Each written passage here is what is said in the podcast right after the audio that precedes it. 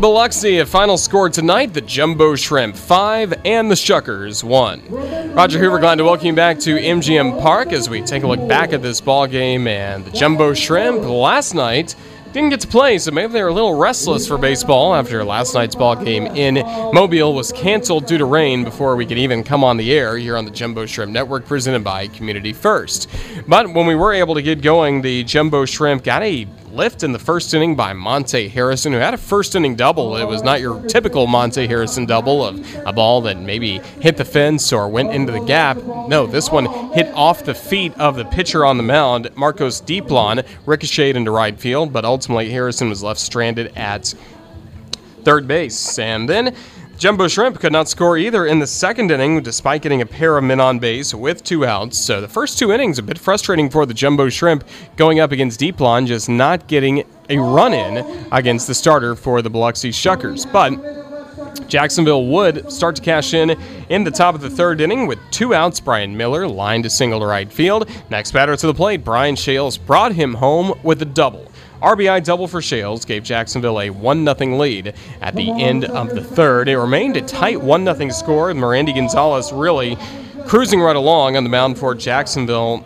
From that point on, he gave up a hit in the second inning, and then after that, didn't allow another hit until the seventh inning of play. So it remained a 1 0 score when we went to the sixth inning. Still, Diplan was on the mound for Biloxi. He gave up a leadoff walk to Brian Schales, then a single by Dunand, single by Twine, loaded the bases. With nobody out, Eric Jagielo with the plate, and he drew a bases loaded walk. That brought home Schales from third. That made it 2 0, and then Diplan was taken out of the ball game as the Shuckers brought in reliever Miguel Sanchez. Now, Sanchez got out of the jam completely as he forced Vigil to fly out to right field.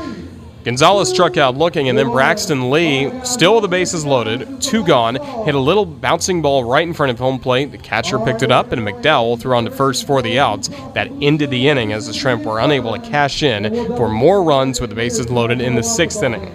But the good news was Still rolling along was Merandy Gonzalez. He had a scoreless sixth inning that included Corey Ray getting on base with a walk, and then Rodrigo Vigil threw him out trying to steal second base.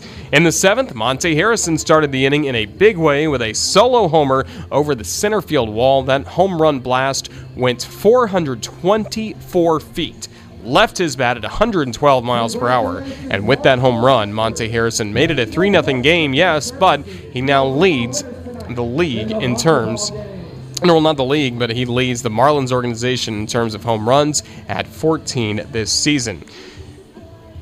Seventh inning turned in in scoreless fashion as well by Gonzalez. Jacksonville added a run in the eighth thanks to Justin Twine, who started the inning with a triple. Jagielo quickly brought him home on a sac fly, making it a 4 0 lead. And then in the bottom of the eighth, that's where Merandy Gonzalez got in a little bit of trouble after his first seven innings were scoreless.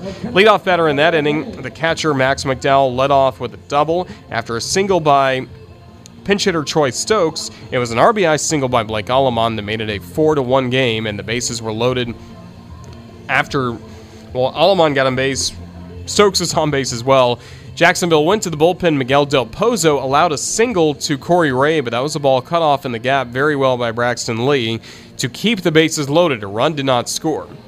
Next batter to the plate, Keston Hiura hit a sharp ground ball to third. It was smothered by Schales, the third baseman. He stepped on third for one out, threw home in time to retire the lead runner Stokes at the plate, and that was a huge double play. And then after that, Lucas Erceg bounced out to the first baseman Jagielo, and that ended the inning. No further damage done from what could have been a huge inning for Biloxi, bottom of the eighth, only was a one-run bottom of the eighth. Jacksonville with two outs in the ninth got an RBI single by Joe Dunand to grow the lead to 5 1. And so we went to the bottom of the ninth inning. Jacksonville started the bottom of the ninth with Ryan Newell on the mound, but during the at bat of Richie Schaefer, the first batter up, he felt some discomfort and was taken out of the ball game.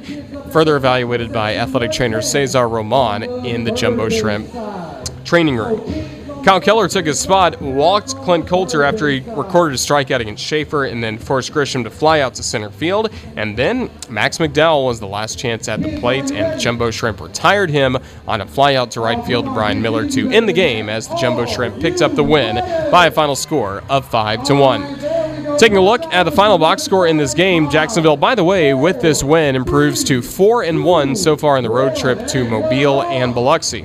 Jacksonville had five runs on 13 hits, no errors tonight, and the Jumbo Shrimp also could have had more runs. Jacksonville left 10 men on base. The Shrimp were only 2 for 12, batting with runners in scoring position. Meanwhile, Biloxi just a run on six hits, no errors for the Shuckers. Biloxi also left six men on base, and they were three for five, batting with runners in scoring position.